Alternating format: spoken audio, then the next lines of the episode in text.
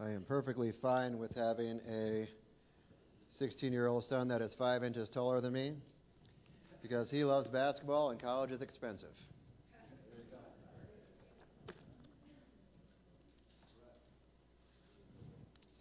So, those of you that aren't on the Grace Emmanuel Facebook page or on Facebook at all, um, on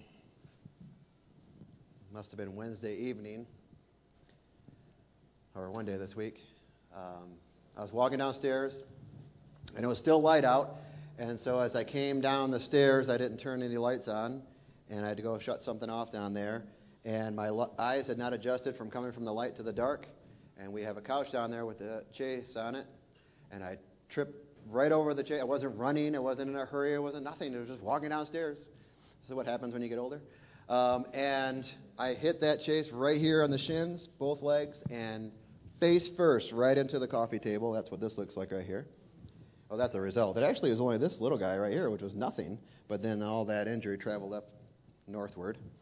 But uh, I didn't put my hands out. I didn't anything. Just face first right into the solid wood coffee table, and my faith lost. so uh, the wisdom of my son, eldest, says, Well, do you think maybe you should turn the light on?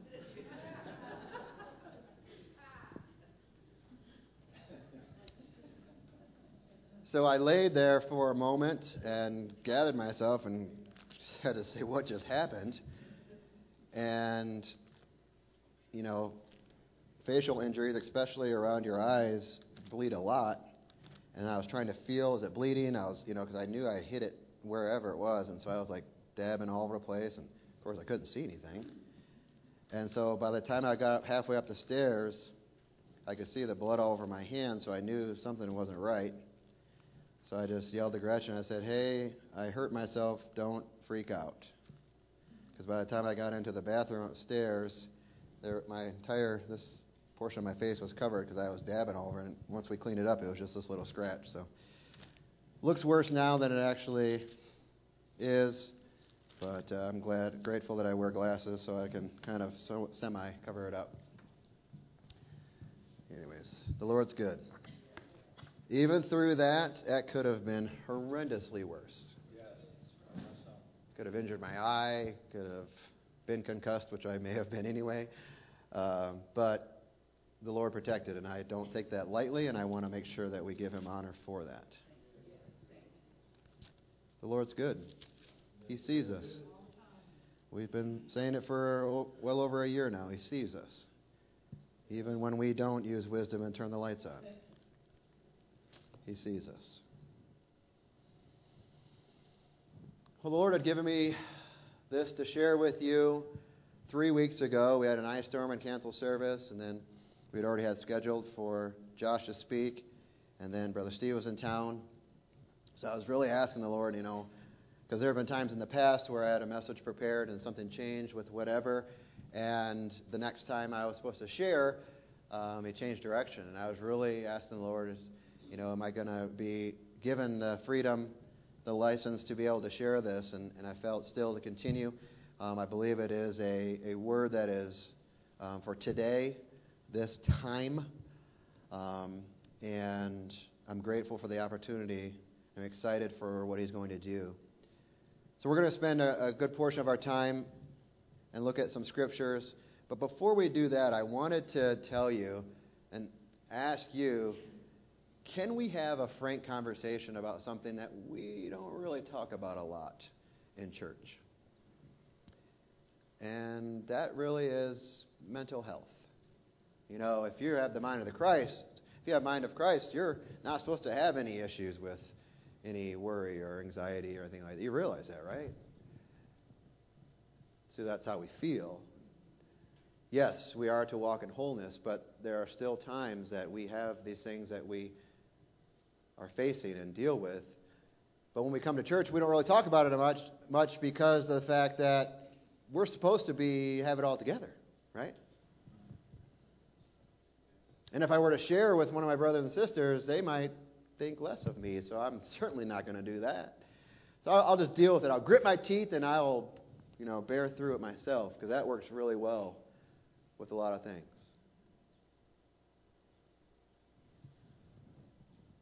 So I was looking at this and did some research. It's kind of small writing, so I'll, I'll read it to you, but I wanted to put it all on one. It says approximately one in five adults in the U.S. experience mental illness over a given year. Approximately one in 25 in the U.S. experience serious mental illness in a given year that substantially interferes with or limits one or more major life activities. One in five youth, 13 to 18. One in five. One, two, three, four, five, six, seven, eight, nine. Almost 10 here today. So that means two of them, based on this study, would be challenged with that. That's powerful. They experience severe mental disorder at some point during their life. Children's 8 to 15, it's 13%. 1.1% of adults live with schizophrenia, 2.6 live with bipolar, 6.9 had at least one major depressive episode in the past year. 7%, 7 out of every 10 Three out of every 50 had a major depressive episode this year. 18% experience anxiety disorder, post traumatic stress, obsessive compulsive, or specific phobias. 18%. That's almost, once again, one in five. Among the 22 million adults in the U.S. who experience a substance abuse disorder, 50% had co occurring mental illness. So half the people that struggle with substance abuse have some form of mental disorder. Yet we never talk about this in church. Never. Till today. Nine out of every 50 people, that was the percentage experience some sort of anxiety disorder. So, of the approximately 50 people that we have here today, nine could potentially have some sort of anxiety. So, for us to assume that, oh, we come to Grace Emmanuel, we got it all together, we are severely mistaken. We can't make that assumption. And, thus being a family church, we have to make this a safe place for someone to come if they struggle with something as anxiety, that they can come. If we have someone who has a broken leg or someone who has an issue, a physical thing that happened, we have no problem coming and saying, hey, we need the elders of the church to come and pray over me because I have this physical ailment. I'm sick. I have the flu. I have this. I had problems with my kidneys. Whatever it is, no issue. But how quickly are we to say, I struggle with anxiety? Sometimes I am so anxious I can't even get out of bed. How quickly are we to admit that?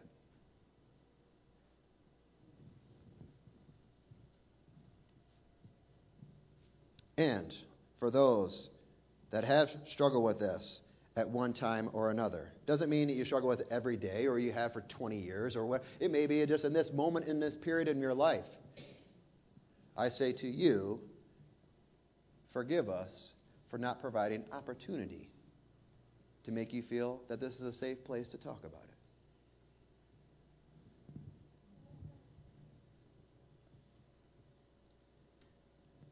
I don't know about you, but my thoughts are wild. I have the weirdest things that creep into my head at times.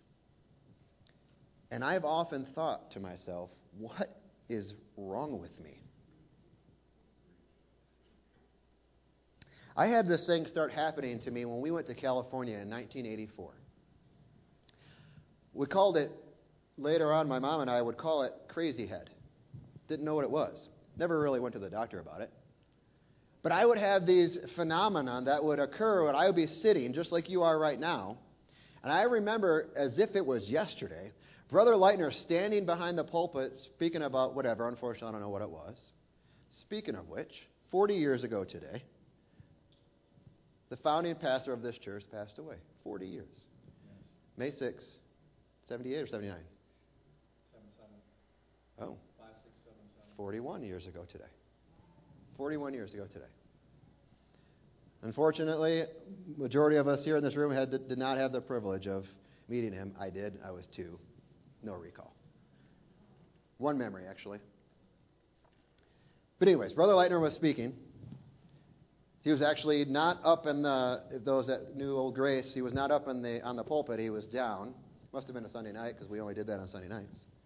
And I remember standing there looking at him, and all of a sudden, as I was looking at him, he was probably this tall.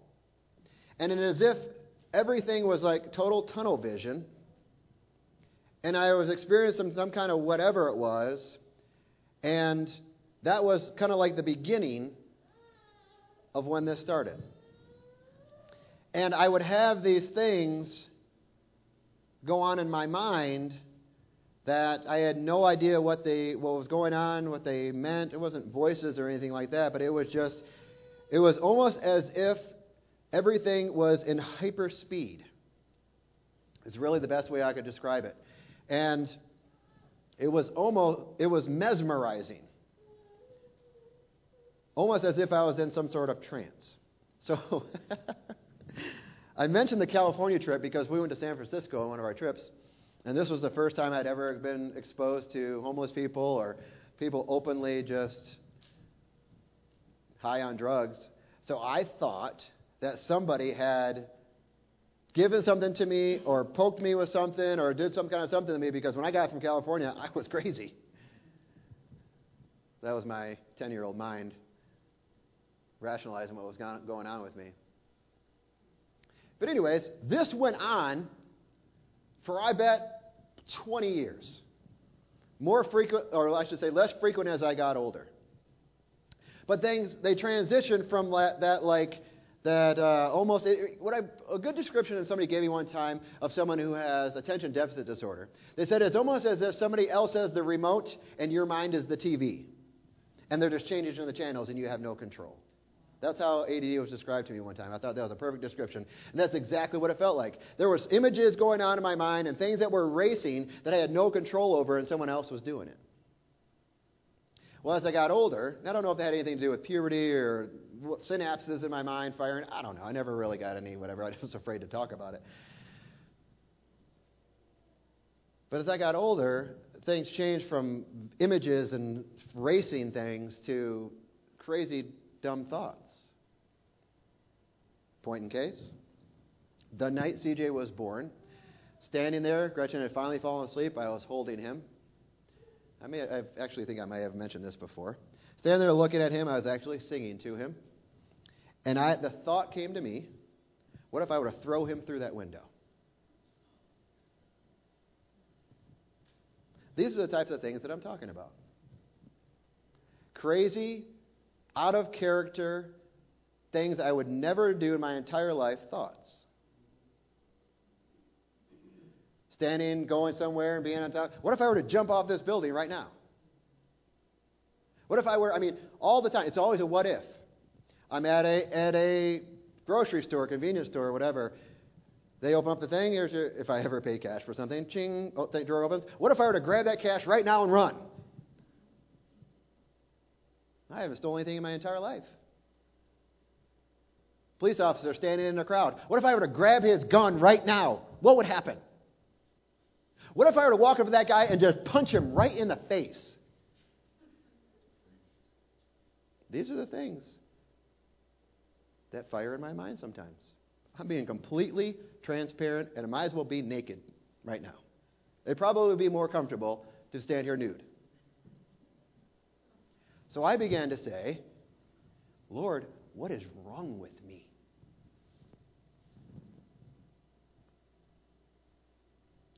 And I started thinking, do other people have these things?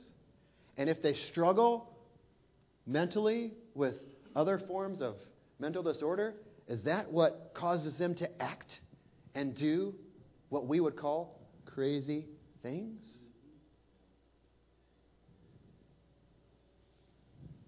you guys are like, I'm never allowing you hold my baby ever. Charlotte got up and walked into the back. She was afraid I was going to do something back there. She ran.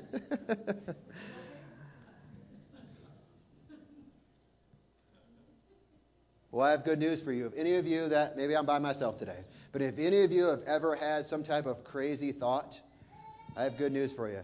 You are not crazy. It is the enemy trying to whisper into your ear to convince you that you are not a child of the king. So the, the key is, which I've learned over the years, when I have those thoughts that are out of character, I cast them down in Jesus' name and I go on with my day. And you will find as you do that more and more, they are less and less frequent. Because when we remind Satan that he is defeated, he goes and finds somebody else. He gets tired of it. He gets tired of getting smacked in the face every time he whispers in my ear now. And reminding him of his destiny. He hates it. So eventually he'll get tired of messing with you and trying to attack a place he has no ground because of the victory Jesus completed at the cross. Thank you, Lord. He wants to convince you that you're crazy. But we have to remind him that he is defeated. Jesus went to the cross and took the keys of hell and death.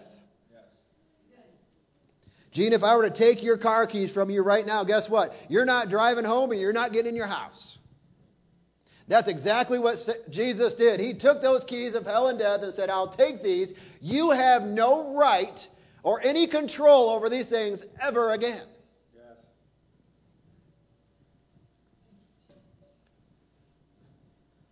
The enemy has no power over you. He's the author of confusion and fear. And as we already know from a few weeks back, what is fear? Fear is what? A liar. The only real estate in your mind to which he can have claim is when we give him permission. How do I do that? Well, what type of things are you watching? What type of things are you looking at? What type of things are you searching? What types of things are you listening to? What types of things are you reading? The list can go on and on. When we open our eye and ear gate to the things of the world, don't wonder why those things will come back and be regurgitated in your mind. You can't look at trash all day long and expect your mind to be pure. It doesn't work like that. But when we seek things that are pure, seek things that are lovely and of a good report, your mind will follow.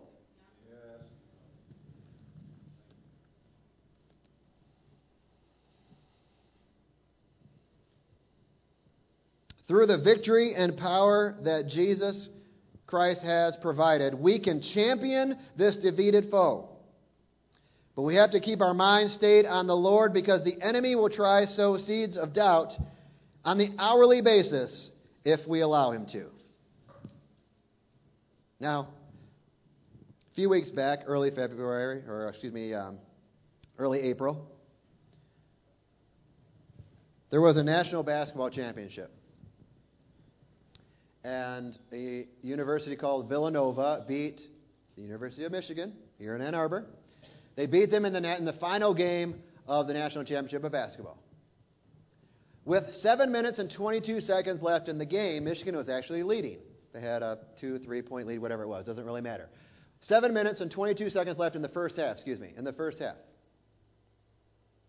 So if Jim Beilein, who is the coach of Michigan, were to call up Jay Wright, who is the coach of Villanova, and say, listen, I need you to turn over your national championship trophy to me because with, at 722 we were winning. So we're going to call it good right there. In my mind, we stopped at this moment in time. We won Because at 722, we were winning, so we had the victory. So hand it all over. Give us your trophy, give us your rings, give us your banners, everything. It's ours. What do you think Jay Wright, the coach of Villanova, would say? Exactly, just like you guys are right now. You're laughing. Are you hearing me?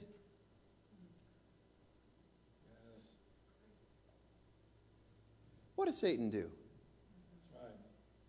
I had that victory in your life when you were 22. I had that victory in your life last week. I had that victory in your life when you argued with your spouse this morning. So, therefore, give me everything that you have. Give me your rings. Give me your banner. Give me your championship that Jesus already won. I'll take that back, thank you. Just as ridiculous as it would for Jim Beilein to call Jay Wright to say that, it's the same exact level of ridiculousness for Satan to try to convince you that you have lost because of the fact that he may have had some type of victory in your life at one point in time. When he comes and makes call, and if you choose to answer, first of all, don't do. But if for whatever crazy reason you decide that you want to pick up the phone and you answer and say, Yes, this is this is say your name, fill in your name.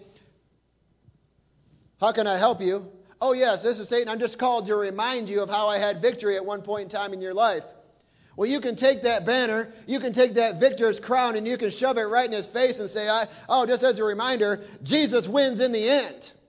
He's victorious. And by the way, not only that, you are defeated for all eternity. So, by the way, lose my number and don't call back.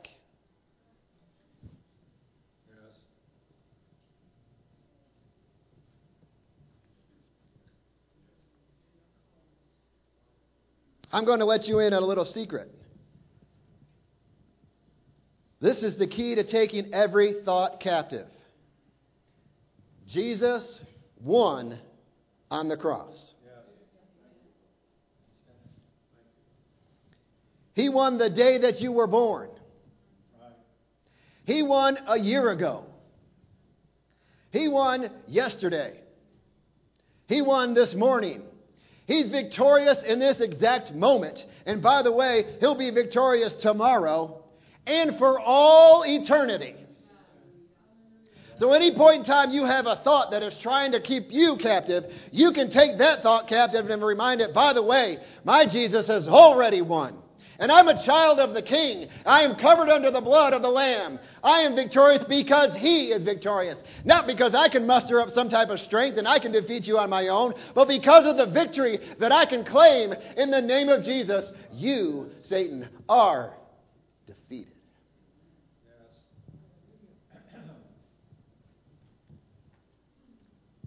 Because He is victorious, we have the victory. Why don't you stand with me and say that? Come on, stand up. Stand up. Stand with me to declare today, I, make it personal. I have the victory. Say it. I have the victory. Because Jesus won and he'll continue to what? I have victory. Even when circumstances don't look like it. I look all around me and nothing looks like this victorious at all. What do I have? What?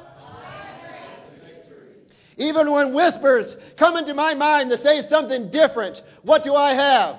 I have even when I don't feel like it. Even when I am sad. Even when I feel like I can't even get out of bed. What can I say? Give him a hand. Thank you, Lord. Thank you, Lord. Thank you, Lord. Thank you, Lord. Well, so you know I'm not making this stuff up. Let's look to His Word. Lord, we're grateful for your word today. Lord, thank you that it's a light and a lamp.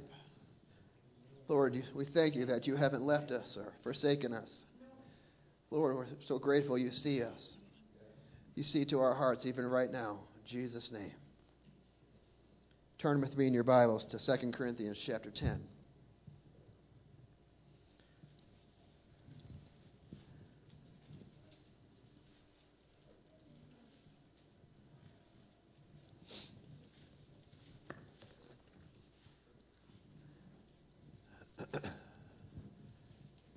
2 Corinthians chapter 10 verse 3 it says, "For though we walk in the flesh, we do not war according to the flesh." Let's define some things here. When we walk, we make our way, we progress. We make due use of opportunity. What is flesh? It's our body. It denotes the human nature, the earthly nature of man apart from divine influence. Let me say that again. What is our flesh? The earthly nature of man apart from divine influence. And therefore, what, hap- what happens when we're not influenced by the Spirit and we're influenced by our nature? We're prone to sin and opposed to God.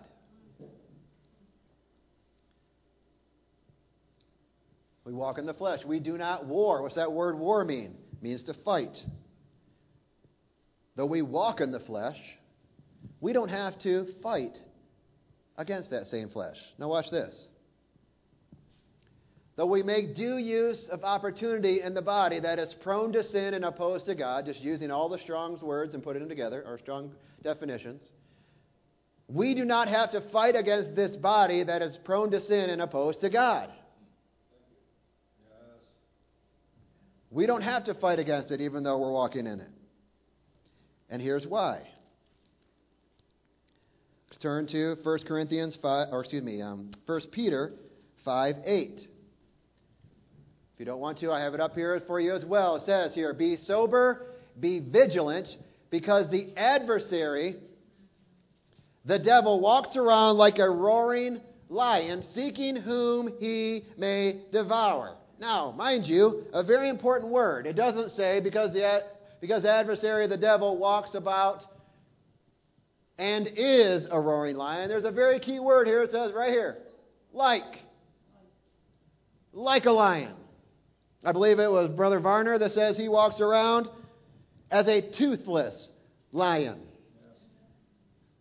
You ever seen a toothless dog bark? Oof. Woof. Not very scary. This toothless lion that's walking around seeking whom he may. Mother, may I? What is that? What are we doing when we say, Mother, may I? You are asking for what? Permission. It doesn't say will, it's not a def- definitive statement. It says he may. What is the only way that he is going to get permission? When we do what? Yeah. So he is see, walking around seeking who he may devour. So, what do we need to do? Be sober and vigilant. Revelation 1 17, second portion of it, and 18 says, Do not be afraid. Why? I am the first and the last. I am he, is Jesus speaking, of course.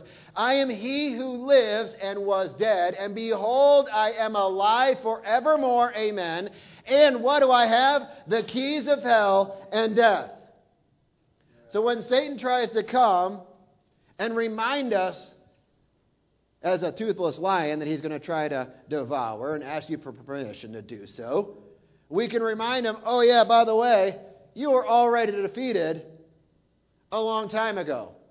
Continuing on here, Revelations 12, 10, and 11 says, Then they heard a voice saying, loud voice in heaven, Now salvation and strength and the kingdom of our God and the power of his Christ have come.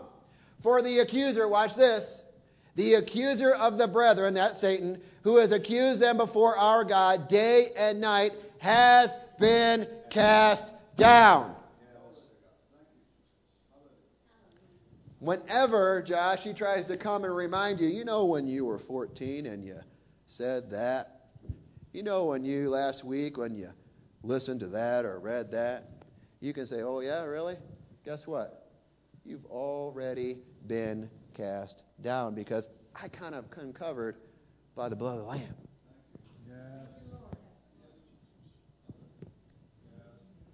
Verse 11, and they overcame him. Here's what we do. Here's how we respond.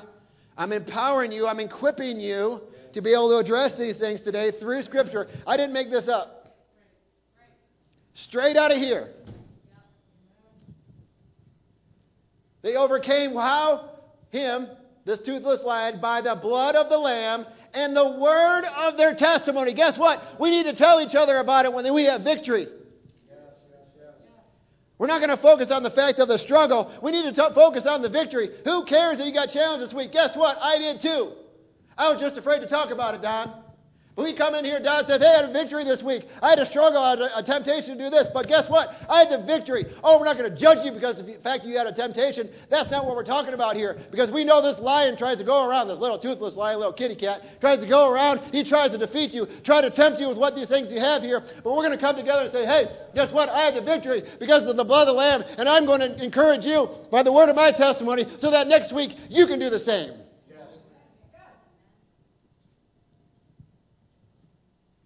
Look at this. You know this love their lives, did not love their lives unto death? They're not worried.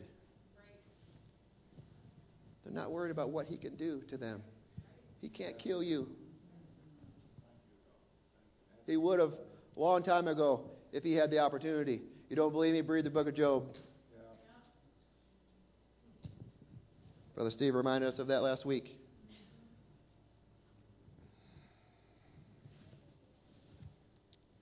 Go back to 2 Corinthians.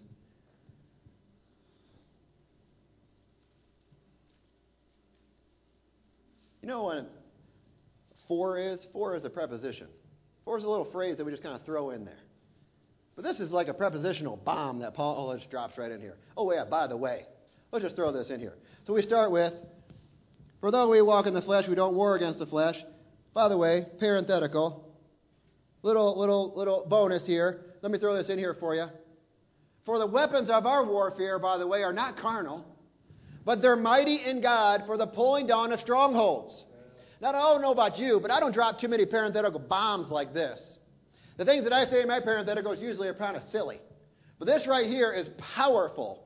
This is empowering because we can be assured here the weapons of our warfare are not carnal. We sit there and we try to will against Satan. We try to will against our thoughts. We try to do these things. And I'm not saying walking around that we're just constantly being attacked by the enemy, but I tell you what, my thoughts do. My thoughts try to portray me all the time. Okay? My flesh is warned against my spirit all the time. That's why we are die, to die daily. We are to go to the cross and to die daily and to lay it down before the Lord and say, Lord, I can't do it on my own anyway. So I'm going to give it all to you because I, my weapons are not carnal. Anything that I try to do, anything that I try to fix, is going to be carnal in mind. But I need to realize the fact that the weapons of my warfare are mighty. Why? In God. Period. Right there. But in God, they're mighty for the pulling down of these things, this stronghold in my mind. Well, what kind of weapons are we talking about here?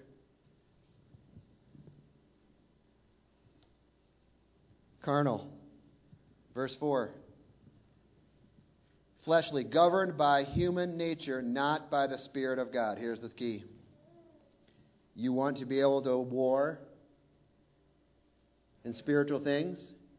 You can't live a carnal life. It can't be both. You cannot walk in the flesh all the days of your life and try to flip a switch and say, hey, I need to be guided by the Spirit at this moment because I'm struggling. It doesn't work like that. We can't live for ourselves, live for the world, and be carnal in everything that we do. And in the moment of, of trial and uh, uh, uh, concern, things in trouble, whatever's going on. Lord, I need help. Woo, woo. Hey, I'm over here. I'm over here. I need your help, Jesus. Help me, help me, help me. And He's faithful. he comes and rescues. And then we kind of forget. Because, you know, I'm more comfortable over here, and this is where I'd rather be. I live for myself until the next problem. Any of you have a friend I use that in loosely. That the only time that they call you is when they're in trouble? I do. Do I go to their help and their rescue every single time? Yep. But I tell you what, it sure would be nice if we could have a conversation over here not in the land of trouble. I don't have any tro- I don't have any problem helping, but it sure would be nice to have a conversation about something other than Kenya. Kenya, I need you. But that's how we treat our prayer life. When everything is going great, we forget all about the Lord. As soon as we need rescue and help, woo, Jesus help me. That's what they always say. They supposedly remove prayer from schools, but as long as there's still tests, there will always be prayer. Galatians 5. I say then, walk in the Spirit, here's the key, and you shall not fulfill the lust of the flesh. If you were to do the converse of that, if you walk in the flesh and you fulfill the lust of the flesh, you will not walk in the Spirit. Can't have it both ways. Why is that? 17. For the flesh, flesh lusts against the Spirit, and the Spirit against the flesh. They are contrary to one another, they don't work together. So that you do not do the things that you wish. Even Paul mentioned. And by the way, with the exception of the references in, in Revelation thus far, Paul, aren't you grateful for the author, Paul? Whew. Man, he is, by the direction of the Spirit, he's really given us a ton, a ton by which we can live our lives. Yes. Just encourage you to, to dive into the Lord. Lord, give us an insatiable, insatiable hunger for your word. Lord, cause us to devour it. Yes. Everything that we need, every bit of guidance, every situation you will face is addressed right here. Yes. Every rescue, every help, every encouragement, right here available to us. Lord, help us to turn to you first, not as a last resort.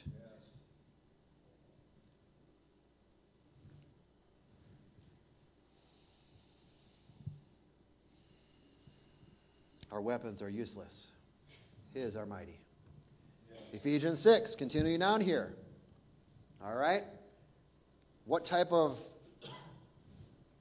spiritual weapons are you talking about? I mean, come on. What, what does that even mean? Oh, I'm glad you asked. Here we go. Finally, my brethren, be strong in the Lord and the power of his might. Put on the whole armor of God that you may be able to stand against the wiles of the devil. If you would like, I could go get the Sunday school class and bring them back and they could tell you what the armor of God is. Because I guarantee you, they know and understand and have a conceptualized uh, understanding of what the armor of God is better than we.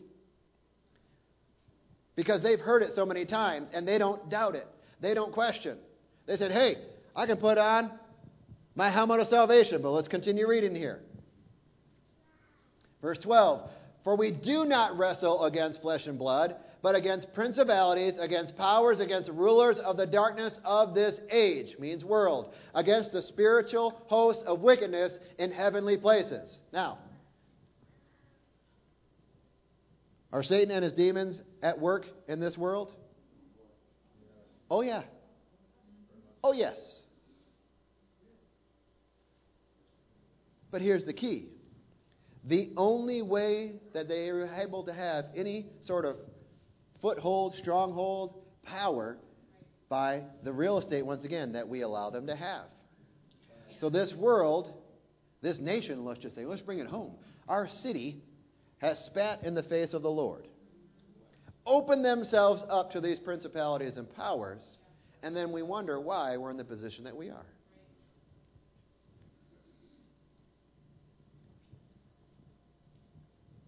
13. Therefore, take up the whole armor of God that you may be able to withstand in the evil day, having done all to stand. Now, we're not going to go through all of them to, for time's sake today, but continue reading on in Ephesians 6. Make a note and remind yourself about the whole armor of God and what all that empowers you to be able to withstand when the enemy comes tries to come against you.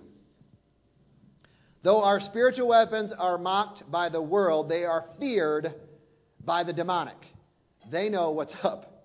Yes. Pulling down means demolition. Imagine if you ever seen a building be imploded. A girl I used to know, her dad did that for a living. How cool of a job is that? He blew things up for a living. Every guy's like, yes! So if you've ever seen those videos of the building just collapsing on itself, that's exactly what he did. That's what this word is talking about. That pulling down of strongholds is them falling down on themselves as if it's demolition.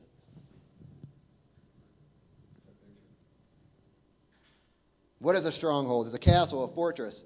It's arguments or reasoning by which one endeavors, watch this, to fortify his own opinion and defend against his opponent. Sometimes we have some of our own opinions and beliefs that need to be imploded by the power of God. Yes. Strongholds are wrong thoughts and perceptions contradicting the true knowledge of God. These strongholds are expressed in arguments and every high thing that exalts itself against the knowledge of God. The reliance on carnal methods and habits of carnal thinking are true strongholds. They stubbornly set down deep roots in our heart and mind and color our actions and thinking. It's hard to let go of thinking that does not value the things and the ways of the world. But here's the secret God's power really can break them down. It can break down those strongholds by the power of the Lord.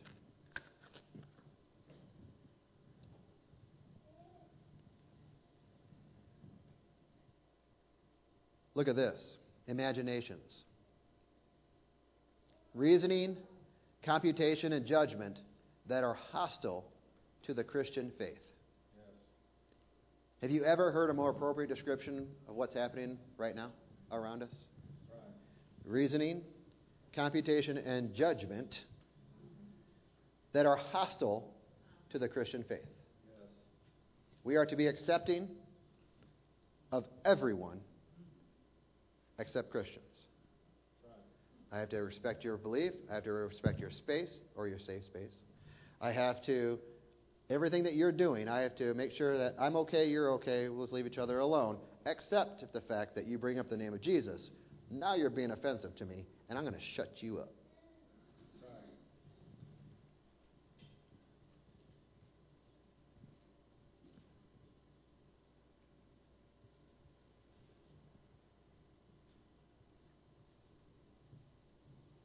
The word here, high thing, it's the same exact word in Romans 8. Oh, therefore. We already know, like I said, you can read through those. We're not going to go through them today.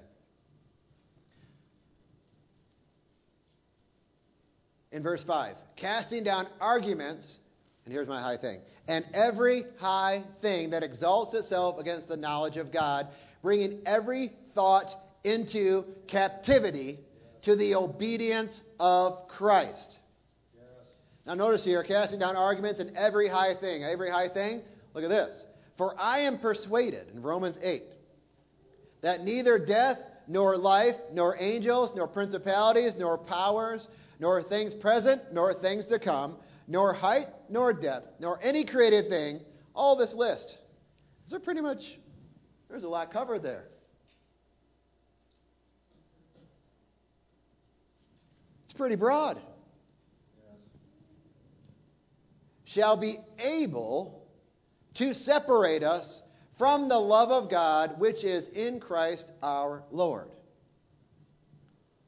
So, no action you take, no word you say, no place that you've gone, no thing that you've searched on the internet can separate you from the love of God. You, Now, can we create distance? Oh, absolutely. Does that make him love us less? Nope. Does it make him love Pastor more because he spends hours in his Bible every single day? Nope. Does it mean uh, that he only loves you a little bit when you just first accept him? Absolutely not. His, his love is extended to all, for all. It's not, it's not like us. When I like Gretchen, I love her more. When she frustrates me, I love her less. It doesn't work like that. His love is unconditional. Anything that I'm doing or not doing is not going to change his measure of love for us. Do you realize, are you hearing me today, how empowering that is? His love does not change for you, regardless of what you do or don't do. Now, our response to that love is up to us. What we do with it is very important. Do we return that same measure of love to Him? That's the key. But even if we don't, it does not change His feeling toward us. His love is not contingent upon our actions. Somebody needs to hear this today. This was not part of my message at all. But His love is not contingent upon you.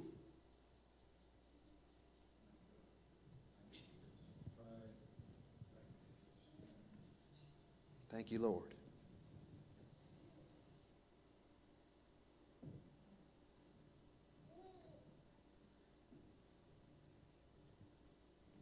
Back in 2 Corinthians 10 5, casting down arguments and every high thing that exalts itself. I will be like the Most High. I will become like Him. That's what Satan, the time Lucifer, did. And that was his great fall. Yes. I will be like unto. I will exalt myself. One of the most dangerous, self destructive emotions that we can have in actions is pride. We see in Scripture that preceding a fall is pride. Maybe I was being prideful going downstairs this week. I don't know. Just going to turn off a water spigot.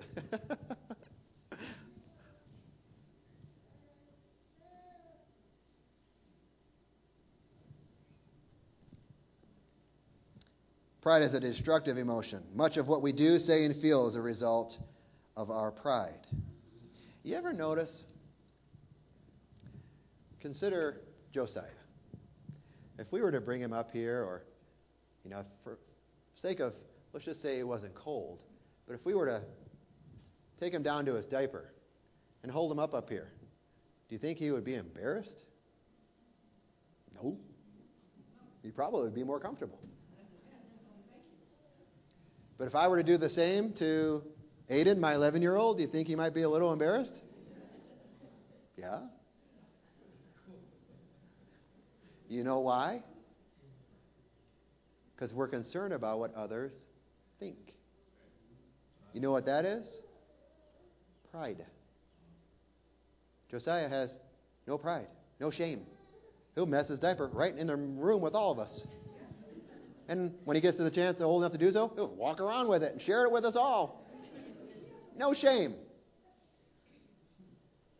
Dan, on the other hand, probably would not do that. In that area, we're glad he's prideful. When we are so concerned about ourselves, our appearance, our home, our car, our whatever it is that we are portraying to other people, that is the sin of pride. That's all it is.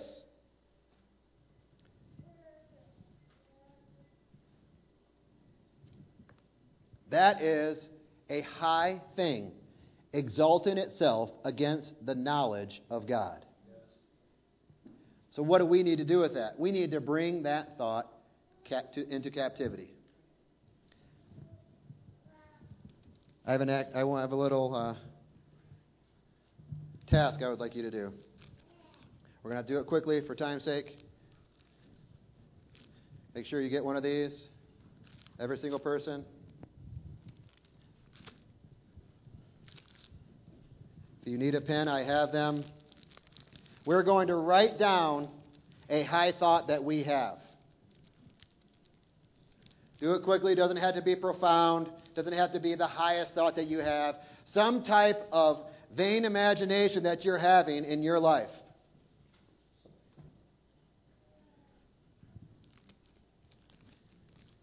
If you need a pen, raise your hand. Don will give you one. Something that is exalting itself in your life above the Lord. It may be your job. It may be your concern about your retirement account. It may be whatever it is. The Lord is speaking to you right now. One particular thing.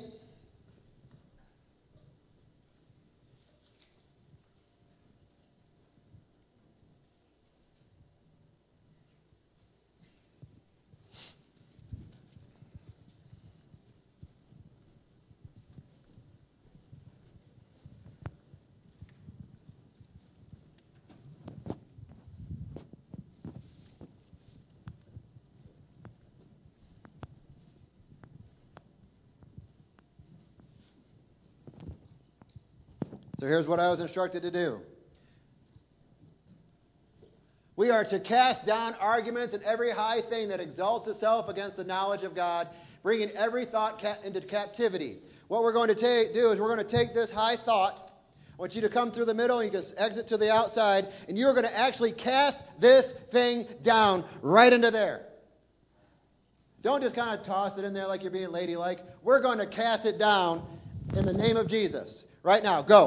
Go. Cast that high thing down in the name of Jesus because we're bringing everything that exalts itself against the name of the Lord. We're casting it down even right now in Jesus' name. Never to pick it back up. We're not going through the trash after this is over. We are leaving it there in Jesus' name.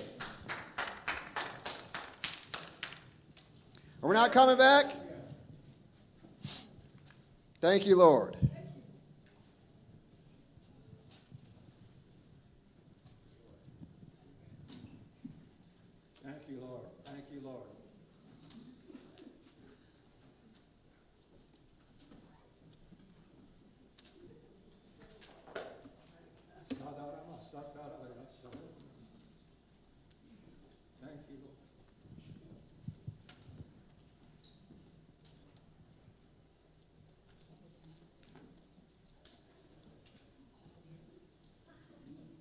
Right.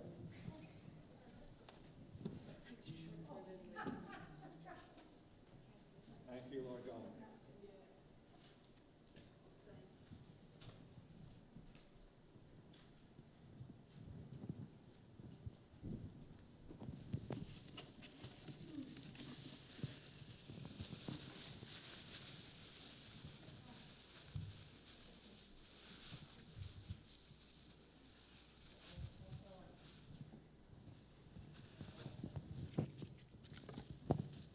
We thank you, Lord, for the work that you've done, even right now, in Jesus' name. Lord, we cast down these high things that try to exalt themselves against you in Jesus' name. Lord, it's not any work that we've done that we can do in our own strength, but Father, we rely and trust in you as we cast these things down. Lord, never to be returned. They are not to come and pick them up again. Lord, they are cast down in Jesus' name. We thank you, Lord. As a group, we collectively say we cast these down in Jesus' name. Thank you, Lord. Thank you, Lord.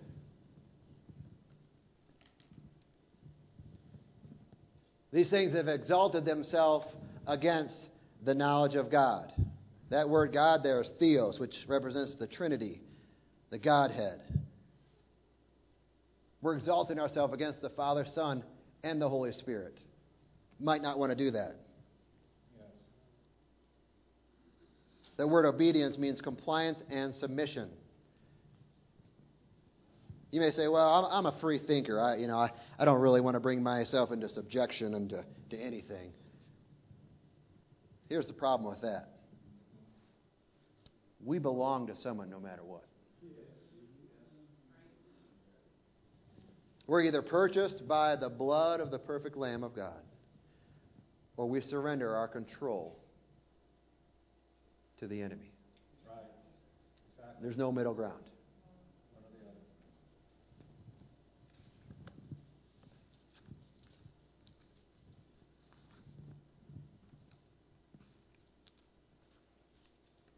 Josh, Ezra, CJ, Aiden, come here, please. Some of us have captive thoughts of depression.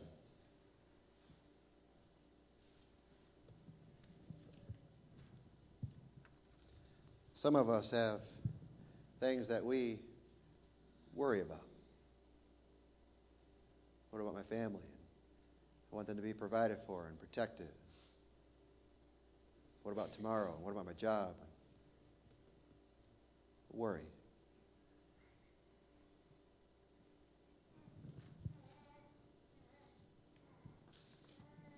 Some of us have doubt, concern.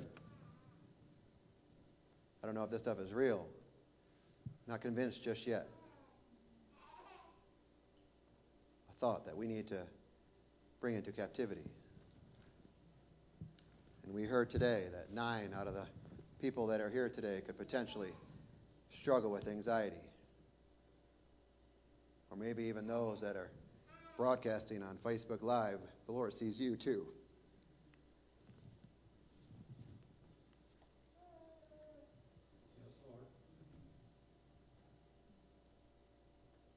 You may have anxiety about all kinds of things. We're to take this captive.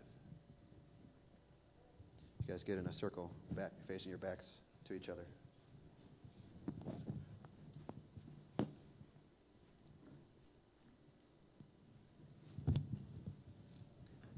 Casting down arguments. And every high thing that exalts itself against the knowledge of God.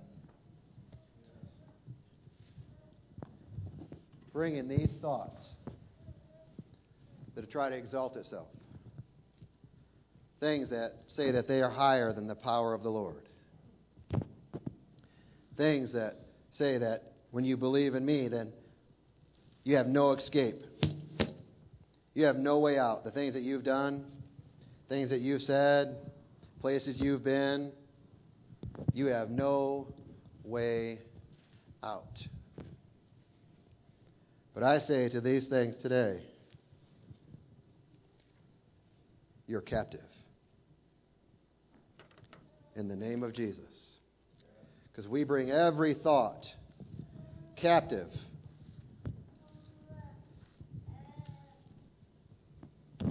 To the obedience of Jesus Christ. They can't escape. They're not going anywhere. And unless I let them out, they will remain captive. not by power that you have done. Notice it doesn't say, bring every thought captive because you grit your teeth really strongly. But it says, bring every thought captive to the obedience of Jesus Christ. You may struggle with one or all of these, or your list may be even different. Insert your list, whatever it is, right into these things here. But every thought is to brought, be brought captive to the obedience of Jesus Christ.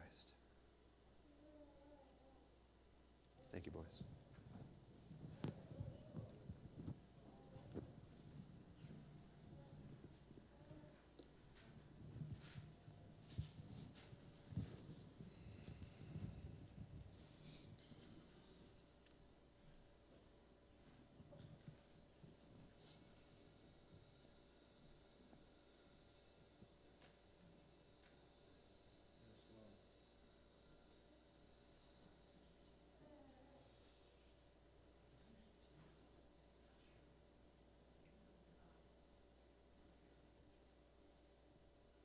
Can you stand with me?